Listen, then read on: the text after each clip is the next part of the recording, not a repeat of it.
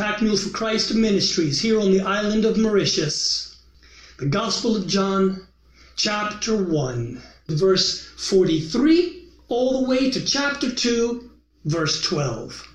We need to know where we are going to spend our eternity. And you know what? Guess what? The Bible gives us that assurance, gives us that confidence with which no other religion has that confidence. Any other religion is religion. Any other belief system, a religion. They don't know. They hope that they'll be in a better place. Well, the confidence that we as Christians have is what the Bible tells us. And if we do not know what the Bible tells us, well, then guess what? Now's our opportunity to get into it. Let's do that. We will see that these very men and women that will come to follow Jesus will do it in a step by step format. It's not that they came to Jesus and they knew all that needed to be done. All they knew was that Jesus was who he said he was. And that's what we have here. And that's what we are going through. And that's what I want us to see as we go through the Gospel of John. If we stop taking the steps toward the living God, we will stop learning to follow God. The epistle that James would write said this here in chapter 4, verse 8 Draw near to God, and he will draw near to you. Finishing, cleanse your hands, you sinners, and purify your hearts, you double minded. There is an active role that we as men, that is anthropos, the Greek word, it's human, mankind, we all have this responsibility to come to the Lord we all have this responsibility to respond to what it is God did for all of mankind, all through Jesus Christ. Let's learn more about that. We have already been uh, told and have hopefully learned that the Word is God and that the Word is none other than Jesus. We follow Jesus, we follow God by His Word. And I am saying, by our active participation to read His Word. Waiting to go to church so that you could have the pastor, the preacher, priest, or the messenger of God to read God's Word for you is not the same thing. Our hearts should already be prepared before coming to gather alongside our brothers and sisters to share in and with the Word of God as it is being read to the masses by the pastor, by the preacher, by the priest, by the messenger of God. If you cannot read or you have issues with attention, I understand that. There's exceptions to every rule. Well, you know what? May it be that when it is being read to you in that respect, that your heart is open because you know what? You can pray. You can most certainly talk to God. He most certainly will listen to you that your heart would seek Him, look for Him. And I would go so far as to say that what you, those who cannot read, those who cannot hold attention, when your prayer is an accompaniment in search of God, I believe that the Holy Spirit is active and working in the life of every believer.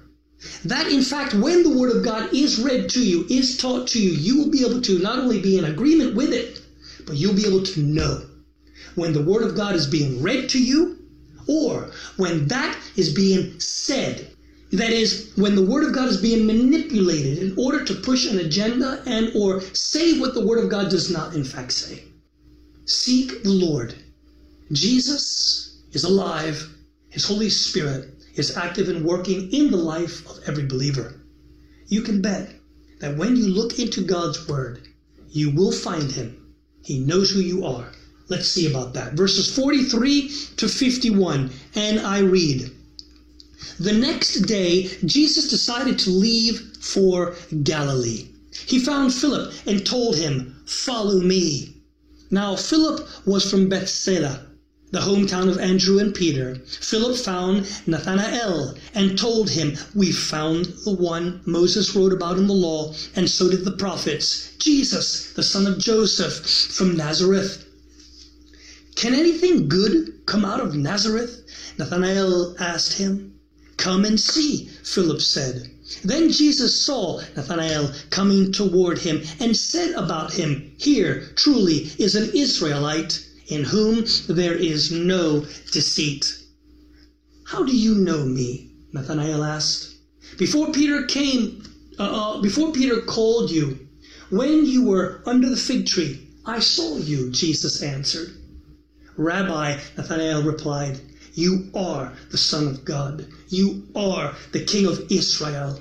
Jesus responded to him, Do you believe because I told you I saw you under the fig tree? You will see greater things than this. Then he said, Truly, I tell you, and Jesus will be the only one in all the gospel message from all the writers to say that. Truly, or verily, verily, I say unto you. Truly I say to you, or I tell you, you will see heaven open and the angels of God ascending and descending on the Son of Man. Let's stop right there. Nathanael learns of Jesus, not by the words of his friend, but by Jesus himself, by the Word of God. Take note of the connection that we have here. What is actually happening? But people are coming to Jesus People are bringing others to Jesus, but they're not coming to know Jesus by what others have told them. They're coming to know Jesus by Jesus himself. It happened with Peter. Andrew, in our study last time, came to go get Peter, his brother. And here we see the same thing with Philip. Philip goes to look for his friend and brings him to Jesus. We learned last time that the first two disciples Andrew, and uh, presumably, as we come to believe and, and know that John, the, the gospel writer, was the other, went to follow Jesus. And when Jesus saw them coming, remember, Jesus uh, uh following him, Jesus said, What do you seek? We want to see where you are staying. And Jesus said, Come, come and see. Now we talked about that, that come and see. That is to say, how gentle Jesus was with these first two disciples. Come, come to consider, come to see for yourself who I am. Come to, to see for yourself where I lay my head. But here we see that Jesus tells Philip, Follow me. It is a different word in the Greek, it is a different connotation, a different attention is given. Why? I don't know. But I do know one thing that what it is that Jesus tells Philip here, Jesus will tell Peter there in John chapter 21, verse 19. Let me read it for you. It's at the end of our gospel. Jesus says to Peter, This spoke he, signifying by what death he should glorify God. And when he had spoken this, he said unto him, Peter, follow me the idea. Jesus was telling Peter to be a witness for him. Jesus was telling Peter, You know who I am. You have already come and you've seen. Now I want you to be a witness for me. Now, the very word used for what we uh, uh, translate to witness is martus. Martus comes from where we get our word martyr. Jesus is telling Peter, Be a martyr for me. Be that witness for me. Now, Jesus is also telling Philip that very same thing. Hey, you know what? When we are called to follow Jesus, it's not a taste test. It's not something that we try and leave. Though Jesus is very gentle and respectful, and as all ministers ought to be, come and see who Jesus is. But the idea is that, hey, this is the truth. We're going to see that later in the in the in the gospel. By the time we get to chapter 14, Jesus is the, the way, the truth, and the life. And no one can get to the Father, no one can know God except through Him. That's what the Bible teaches. That is the assurance that we as Christians have of knowing the true and living God. No other religion can firmly say that. They can force you to say that, but they cannot firmly believe it. Philip is called to be a witness for Christ and that is exactly what he does as he looks for his friend Nathanael. The other Gospels may be referring to Nathanael uh, uh, when they mention the name Bartholomew. It is not a contradiction in the, in the writings. It's just a, name is, is, is different. The name has, is changed. Verses 45 and 46. Philip, he found Nathanael and told him, We have found the one. We have found the one that Moses spoke about. We have found the one that uh, all the prophets wrote about. Philip and Nathanael were both Jews. They probably were disciples of John the Baptist. They had been listening to John the Baptist, more than likely, speak of this coming one. And John, the gospel writer, was there when that coming one finally arrived on the scene. John began to follow him. Andrew, the brother of Peter, began to follow him. Jesus is walking and takes on Philip. And he begins to follow him. Philip goes to tell his friend. But look what his friend says. His friend says this Can anything good come out of Nazareth? Can anything good come out of there? What it was a doubtful statement the Messiah, the one we've been waiting for, the one that we know have been taught all through the scriptures, the one that John the Baptist has been talking about the whole time, came from Nazareth? What's the big deal with that? Two points. Philip gives a fulfillment of prophecy that the Jewish people were supposed to be looking for as a truthful sign about the Messiah. He will be called a Nazarene. Now, that the gospel writer Matthew will write in his. There in Matthew chapter 2, verse 23, he wrote this And he came and dwelt in a city called Nazareth, that it might be fulfilled which was spoken by the prophets, he shall be called a Nazarene. Though we do not find any one verse in the Old Testament that states this.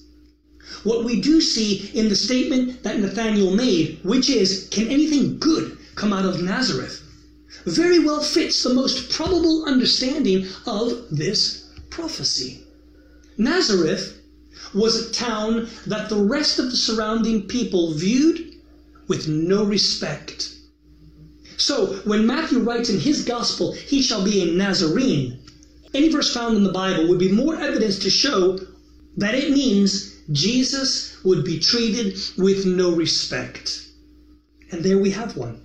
In Isaiah chapter 53, verse 3, it reads this He was despised and rejected by men, a man of suffering, who knew what sickness was. He was like someone who the people would turn away from. He was despised, and we did not value him. I'm sure there are a lot of people out there feeling just like that, feeling uh, despised, feeling disrespected, feeling unwanted, unworthy. Well, you know what? Guess what? That's exactly how your master walked this earth. He was despised, he was disrespected. Hey, you know what? He told the truth, and everyone called him a liar.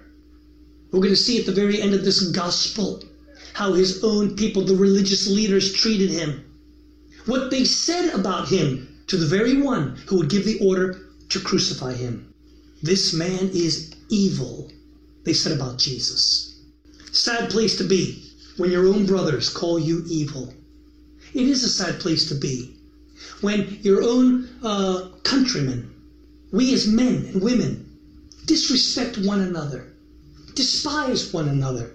Hey, you know what? Maybe, maybe we called it upon ourselves. Maybe we did. I know I did. In my life, I know that I brought on any disdain that was brought upon me. But don't let that hold you down.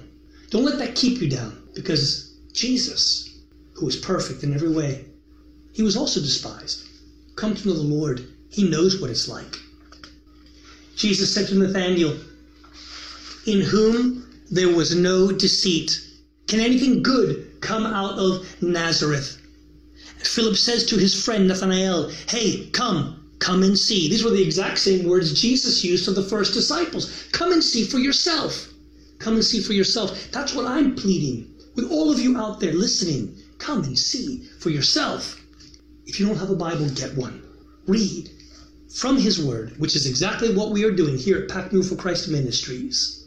That's my calling. That's what I'm told to do, and that's what I'm going to do. And that is this read them through the Bible. You don't have to be smart. In whom there was no deceit. Come and see. When Jesus saw Nathanael, check this out. Jesus told Nathanael, Here truly is an Israelite in whom there is no deceit. Now, the King James Bible, which I do like this word better, it says, in whom there is no guile. This is the word, guile. Let me touch on that for a moment.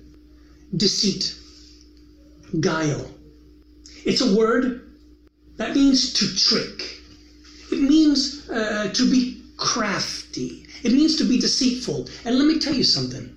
You can be a Christian and act just like this to be tricky, to be deceitful, to be crafty. I don't know why, but it is this way. But our focus is to always remember this. We as men, that is, human, mankind, we have the right to fail. We have the right to fail. Do you know why? Because our hearts are wicked. It's what we do. We are failures.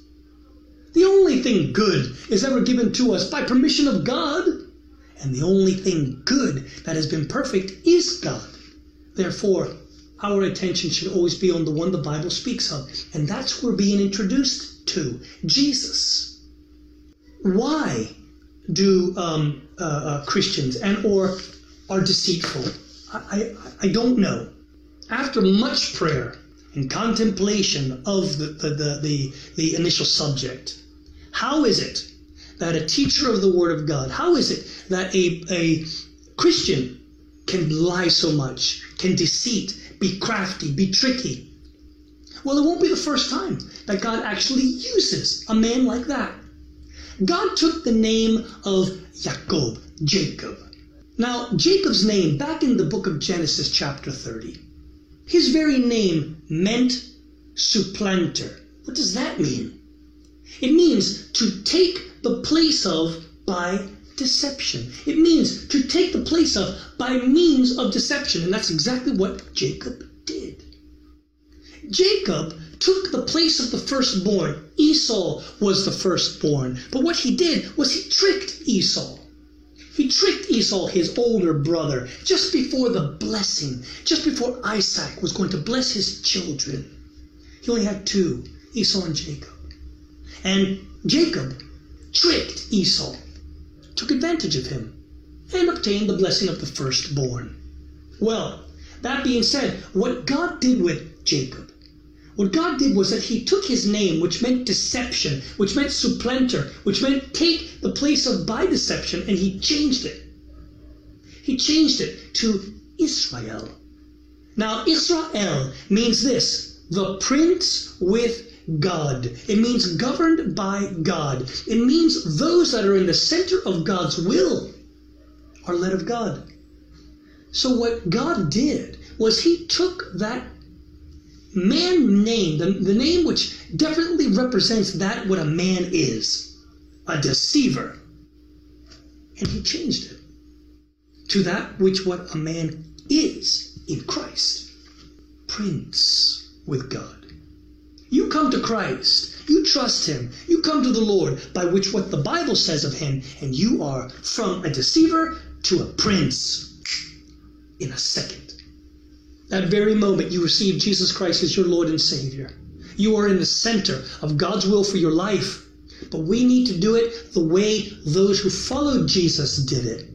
Let's follow him. Let's look how they did it. Jacob had gained a reputation for using deception in his business practices. We see an example of this in his dealings with his stepfather, Laban, there in Genesis chapter 30. I can only say, uh, maybe Christians seem to find their, their support for deception in that Jacob was. But we can't forget that's who Jacob was. We need to be who Jacob became Israel. We need to be who Jacob is in Christ. The center of God's will for his life, the Prince of God. There's no deception in our Prince. There's no deception. There's no lie. No trickery. Nathanael did not have this kind of character within him. Jesus knew it, and he publicly announced it. Jesus knew the character of Nathanael, as well as knowing other personal information about his life. To the surprise of Jesus, this was, uh, this was enough for Nathanael to believe what his friend Philip had said to him earlier. Come, we have found the one. As Philip prepared him with the same words that Jesus says to you and me and to all of mankind Come and see. That Jesus is the Son of God, the Messiah, the Christ. Come and see. The King of Israel. The King of all those who are prince with God. The King with all those who are in the center of God's will for their lives. That is you and me. Whenever we receive Jesus Christ as our Lord and Savior, we immediately go into the center of God's will for our lives. Anytime we make a choice or a decision to choose what we want to do for our own lives, we step out of it. But you're not meant to stay there. Why? Because Jesus has come. Jesus gave his life. And Jesus died for us. We're going to see all that. And then, therefore, we can come to him each and every time. Get back into the center of God's will for your life. Learn to stay in the center of God's will for your life Watch God work as he put as he performs his will for your life. For the Holy Spirit is active and working in the life of every believer, transforming you more to the likeness of Christ. Jesus knows all about you. Let that be enough for you as it was for Nathanael to come and see what the Lord has for you. Now, there in verse uh, 51, Truly I tell you, you will see heaven open and the angels of God ascending and descending on the Son of Man. Jesus tells Nathanael about a future event. It has yet to come when Jesus will reign on earth. Let's be ready. Let's be ready for that. Let's be looking for our Lord to come. Chapter 2. I'm going to read uh, the first 12 verses. It reads this. On the third day, a wedding took place in Cana of Galilee. The mother of Jesus was there, and Jesus and his disciples were invited to the wedding as well. When the wine ran out, the mother of Jesus told him, They do not have any wine. And Jesus responded like this What does that have to do with you and me, woman? Or, Woman, what does your concern have to do with me? My hour has not yet come. That sounds a lot like what or how children are speaking to their parents today. But let me explain to you what that is. It continues Mary tells the servants, Do whatever he tells you. Now, six stone water jars or big pots had been set there for Jewish purification, each containing 20 to 30 gallons of water and it was instructed by Jesus, fill the jars with water, Jesus told them. So the servants filled them up to the brim. Then Jesus said to them, Now draw some out and take it to the head waiter, or take it to the master of the feast. And they did that. Verse 9 When the head waiter, or the master of the feast, tasted the water after it had become wine, he did not know where it came from. The servants who drew the water, they knew. He called the groom and told him, Everyone sets out the fine wine first. Then, when everyone has drunk, or when the people are drunk, then they bring out the inferior wine. But you, you have kept the fine wine until now. Jesus did this, the first of his signs, in Cana of Galilee. He revealed his glory, and his disciples believed in him. After this, he went down to Capernaum together with his mother, his brothers, and his disciples, and they stayed there only a few days. I'd like to explain a little bit of when Jesus said to his mother, Woman, what does your concern have to do with me? Which unfortunately we hear a lot of that from the youth today. That it just sounds so disgraceful. But calling her woman was no mark of disrespect. It was the usual way of speaking amongst the Jews in this culture, in this time. It was the usual way of speaking with Jews when they showed the greatest respect to the person that is being spoken to. It was a lovely word. It was the highest word given to a woman. It was it was gentle. It, it was it was respectful. It was more like you the one whom I respect to the highest degree, what you are asking me, what you are saying, it's not along the same lines of what I am here for and what I am thinking. Keep in mind that Jesus is God. We learned that. Jesus came down to man. Man is not equal to God, nowhere near. Man is inferior to God. Yet Jesus, as God, came down. And what he's saying to, with great respect, woman, loved one, what you're thinking, how you think is finite. How I think is infinite. We're not on the same page. And furthermore, it was used by our Lord when he addressed his mother with the greatest tenderness and the strongest affection at the end of our gospel. We're going to see that there in the Gospel of John, uh, chapter 19. John, uh, Jesus will be on the cross. He'll say the same thing just before he dies. He'll say this When Jesus therefore saw his mother and the disciple whom he loved, we now know is John. We know it's John, the gospel writer. He saw John and his mother standing next to each other, and he said, Woman, behold thy son. He tells his mother, Don't worry, John will take care of you. Because a woman back in this time, in this culture, without a man in his life, in her life, without a husband, without sons, she was as good as dead. Jesus establishes who he is as God. He is not like man.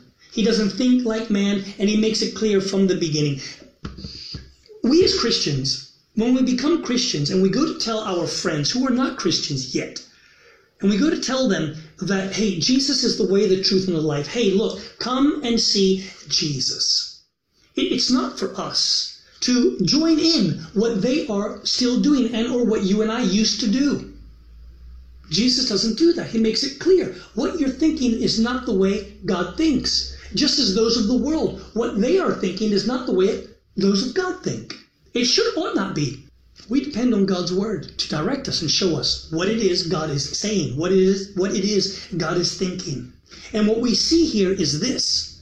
God says, Woman, my time is not yet. My hour is not yet. And what does Mary say? Mary says to the servants, Do whatever he tells you. Do whatever Jesus says. That's what Mary, the mother of Jesus, is recorded saying here. Interesting. With what we have of all the words of Mary in the Bible, the majority of her dialogue is always showing Mary to be obedient to instruction and humble in spirit, except for here, except for right here. Because here we have the one command given by Mary, the mother of Jesus. It's this the one order the one instruction, the one command given to men is this do whatever he says, do whatever Jesus says. The words of the Bible show Mary to consistently be glorifying Jesus. Somewhere, somehow, there has been a change in the relationship between man and God, which we learn from the uh, letter written to Timothy second letter written to Timothy, that Jesus is the mediator between God and man. For there is only one mediator between God and man, the man, Jesus, not Mary. Mary is not the mediator between God and man, never was. Never was. But what we do have is what Mary tells man to do, and that is exactly in confirmation with what the rest of the Bible tells us, what elsewhere in the Bible tells us. Do whatever he says. Keep your eyes and mind on Jesus. Wine. It was a rabbinical symbol of joy. Therefore, to run out of wine would almost have been the same as admitting that neither the guests nor the bride and groom were happy. We also have to understand that this is not the acceptance to indulge in eh, or overindulge in the beverage in the wine. Wine today the alcoholic content of wine today far exceeds the way it was back then. Nonetheless, nonetheless, wine is not prohibited to drink. Drinking in excess is. That's not what we're to learn here. What we are seeing is this. Now, remember, from our first, uh, from the introduction to the Gospel of John, we are going to see seven unique miracles that Jesus will perform, along with seven unique statements that Jesus will make, starting with I am. All of which, all 14, all of which will be significant to describe, explain the significance and uniqueness of the person and work of Jesus Christ, who he is. What did he come here for? Here we have the first one. He transformed water into wine, a miracle. Understand this at a Jewish feast, a Jewish wedding, failure to provide for the guests would only end in social disgrace. The Jewish communities in the time of Jesus were very close to one another, and such an error would never be forgotten and would be a trouble for the newlywed couple, which could last for all of their lives. Could have been for the rest of their lives, this disgrace, this humiliation, to run out of wine. Jesus performs the miracle. How nervous those that were bringing the wine, that were taking the wine to the master of the feast, giving him water. How joyful that's going to be to watch them get kicked out. Well, that water was no longer water. Just as our life is as water, it's, it's no flavor, no taste, it's got nothing in it. No matter what we really do in our lives, it really has no significance compared to that which God has prepared for us. And what Jesus does in our lives, significantly, he brings the joy. He brings a joy that will never be taken away from you. We might walk away from that joy, but you know what we'll always find? We will always find depression, disgrace, disgust, usually about ourselves. Oh, yeah, a lot of people might blame others for their faults, but nonetheless, they're still unhappy. There's no joy there. Because only Jesus, only a man, that is, a woman or male, male or female, when they are in the center of God's will for their lives, it is in fact Jesus who is the ruler of it. It is in fact Jesus who is the joy. We don't have any. He is the joy. And that is where the pleasure comes in sharing who Jesus is, in reading about who Jesus is. And look what the, the master of the, the feast said. He says, Everyone sets out the fine wine first. Then, after people are drunk, the inferior. They bring out the, the poor wine. What difference does it make? They're drunk. They can't taste. But you, you, you have kept the wine until now. Now remember, this was a wedding that Jesus was invited to. Jesus is not getting married. Jesus did this, uh, are the first signs. Because of Jesus, the newly married couple will now they will now be remembered not for running out of wine and becoming a social disgrace to the community. No, because of Jesus, they will be remembered for all time as the couple that saved the best for last. That's who Jesus is. Jesus has the best in store for you. That's guaranteed. That's guaranteed. And that is the, the significance of the first miracle that we see here. That's what I saw when I read that. And that's what I put together to share with you because I know what it's like to be a disgrace. I know what it's like to be depressed. I know what it's like to feel inferior. It's not about me anymore, it's all about Him. And the Bible says He is not a disgrace. The Bible says He is not depressed. The Bible says He is not disappointed.